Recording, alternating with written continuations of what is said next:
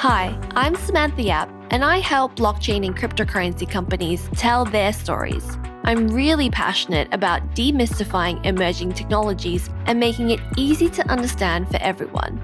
I'm embarking on this journey to discover the history of money in order to better understand where money is heading today. In this series, we'll explore why Bitcoin, digital currencies, and decentralized finance may play an important role in our future. Come join me on the story of money by Yapcast.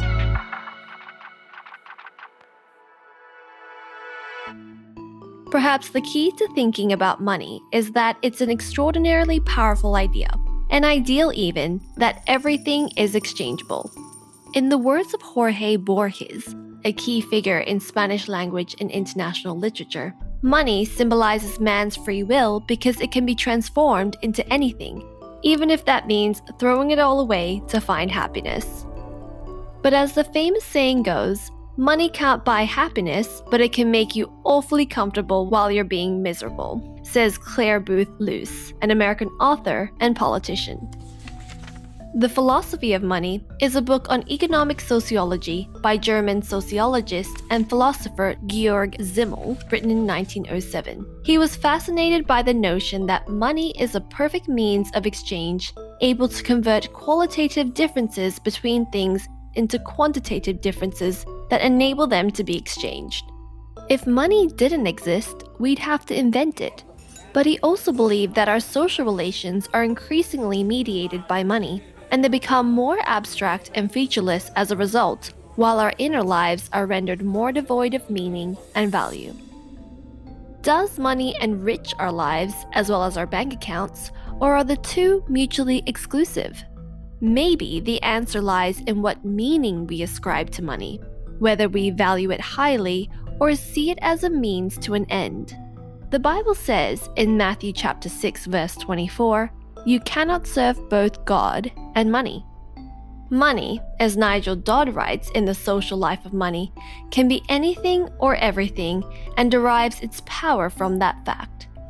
When the euro was first introduced, there was hope both among policymakers and critics that somehow this unified currency might also play a social role, which was to unify member states by building social cohesion among its citizens. That's not how it panned out, of course, and in fact, the European Central Bank is far removed from both EU society and governments, basing its decision making entirely on technical questions like price stability. Its one size fits all is in keeping with what Dodd calls sanitized view of money as a cultural neutral landscape. So is money an abstract thing or something functional we prefer not to talk about, like our salary or how much rent we pay? And how does that square with the sense that in societies, money defines us? How much we have, what we spend on or don't spend on, or what we do with it? To help me unravel what money as a social construct actually means, I've welcomed back Professor Cathy Mulligan, co director of the Imperial College Center for Cryptocurrency Research and director of DCentral Lab from the University of Lisbon. Welcome back to Yapcast, Cathy. Thanks for having me, Samantha.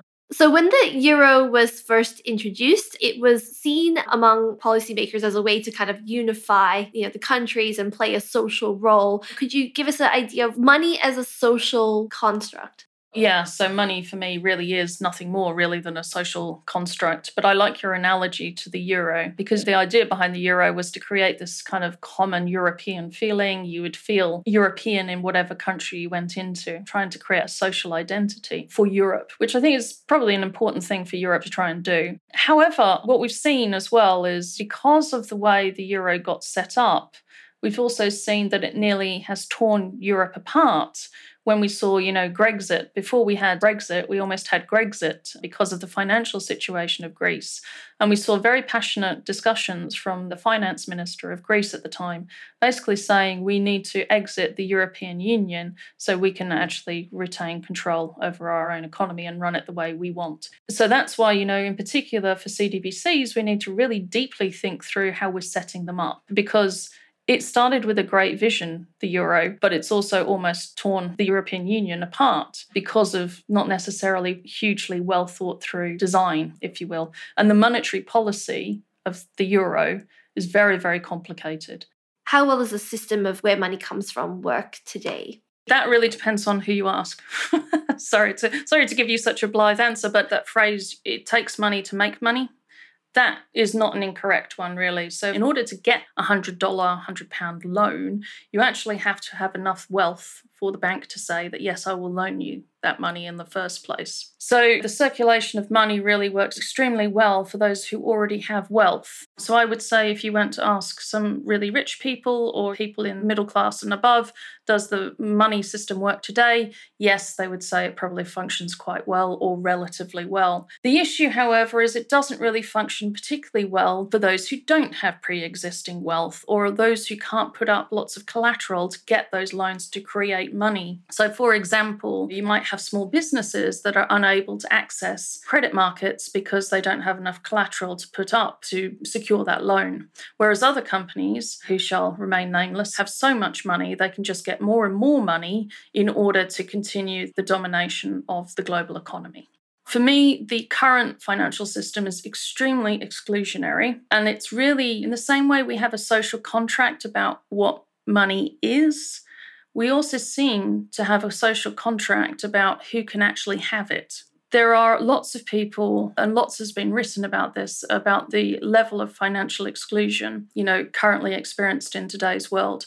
So I would say it's not particularly just. I would say, you know, yes, it's functioning, but it's not just shall we say. Mm-hmm. And that's a large part of the research that myself and the guys at the lab are doing together with me is looking at what is the social good that we can create out of these technologies. Is there a way to be more inclusive financially or be more inclusive for smaller companies in order to help them access these kind of credit markets? Yeah, you make a good point. Like, even with getting on the property ladder, as people say, people need that 10% or 5% deposit, but not everyone has that cash lying around, so they're not able to borrow and therefore not able to kind of own a home. And, and I'm sure there's more that people are shut out from. Exactly, and that compounds, right? So the more you pay rents, the harder it is to save that deposit. But meanwhile, the people who are able to afford to buy the property to rent to you are able to make more and more money and then go out and buy more property to rent, right?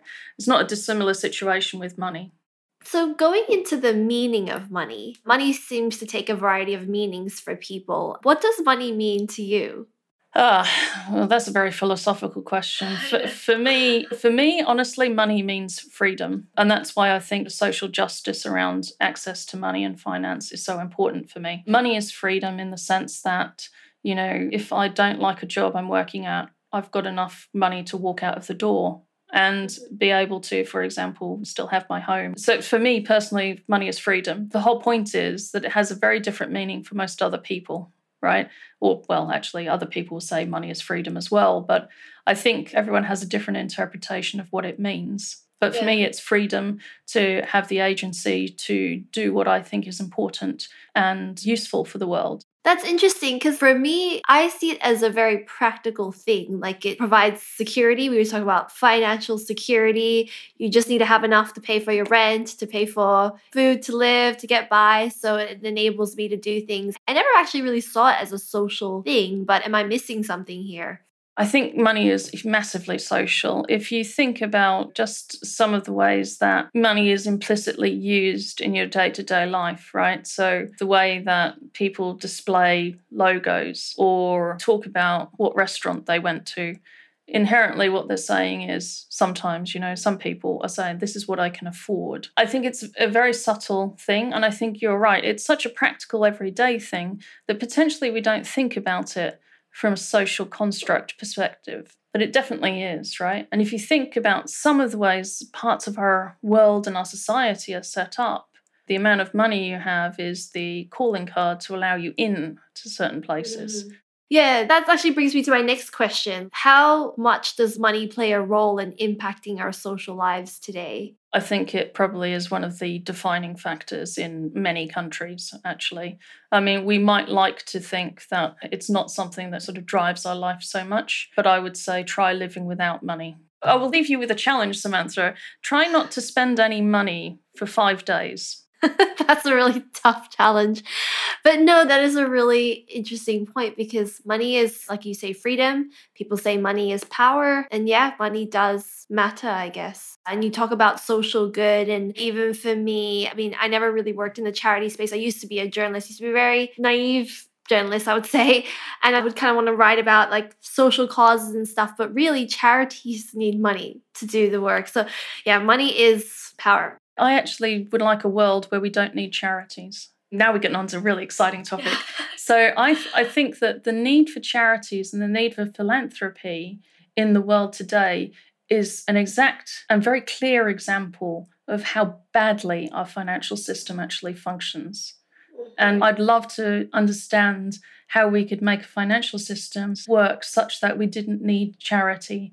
And because everybody was able to have enough financial resources to do the things they wanted to do, but also take those loans that we're talking about, access money, engage in the financial system in a way that is really empowering rather than having to wait for a charity. You know, can we create agency for people? I'd love to see a world where we don't need charity.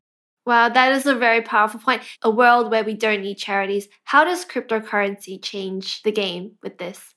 So, this is where I think it gets interesting when we talk about things like private money, right? So, we could think about a world where, let's say, you and I are small companies, right? Let's say I'm really good at baking and you grow some of the best tomatoes in the area and they're always super fresh and super tasty.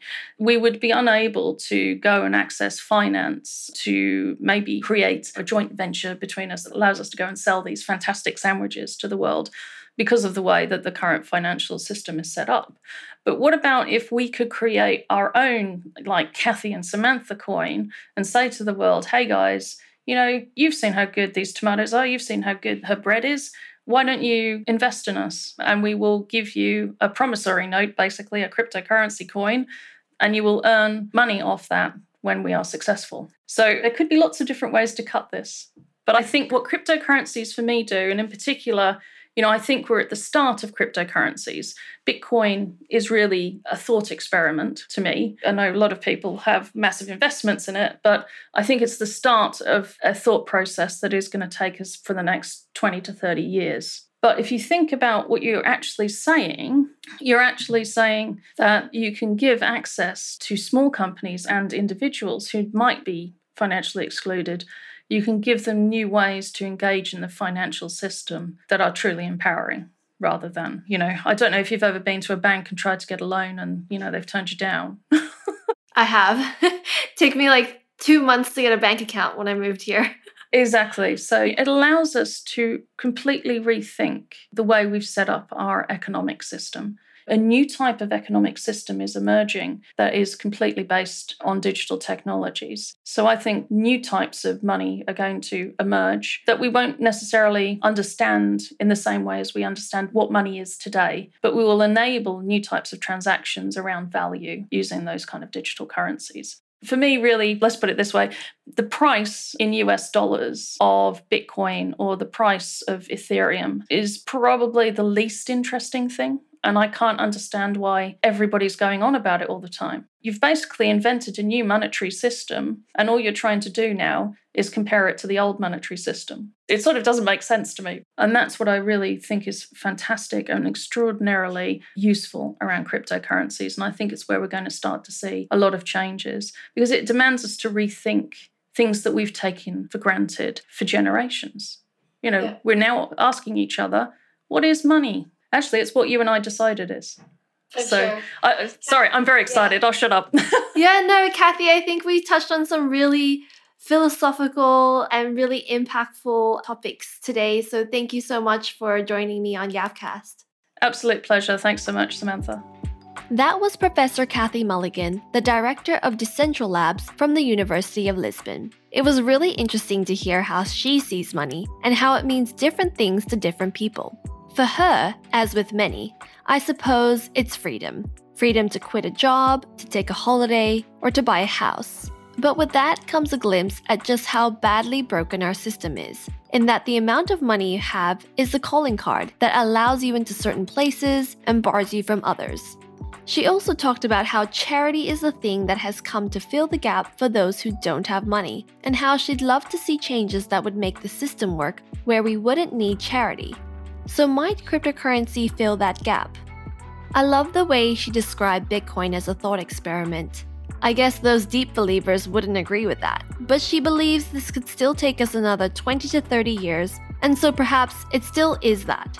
But it also shows just how radical the change may be, it's helped to frame a discussion where even the mainstream world, even finance ministers and central banks, are ready to completely rethink the way we've set up our economic system, which makes it some thought experiment. If you'd like to watch my full length conversation with Cathy Mulligan, head to the Yapcast YouTube channel. I'm Samantha Yap, and you've been listening to The Story of Money by Yapcast.